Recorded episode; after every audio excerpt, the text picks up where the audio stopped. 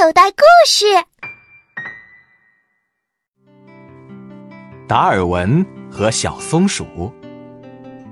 英国科学家达尔文从小就爱到野外去玩耍，天上的鸟，地上的虫，水里的鱼，他都喜欢。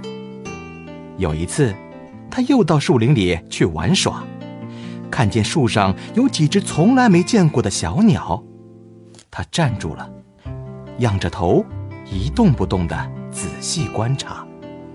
一只小松鼠把它当成了树干，顺着它的腿爬到肩膀上，还翘起尾巴跟树上的妈妈打招呼。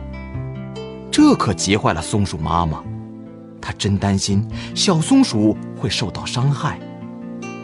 其实达尔文非常喜欢小动物，又怎么会伤害小松鼠呢？小朋友，你现在收听的内容来自口袋故事 A P P。 想要听更多好玩的故事，快叫爸爸妈妈去应用商店下载吧，里面有十万多个好故事呢。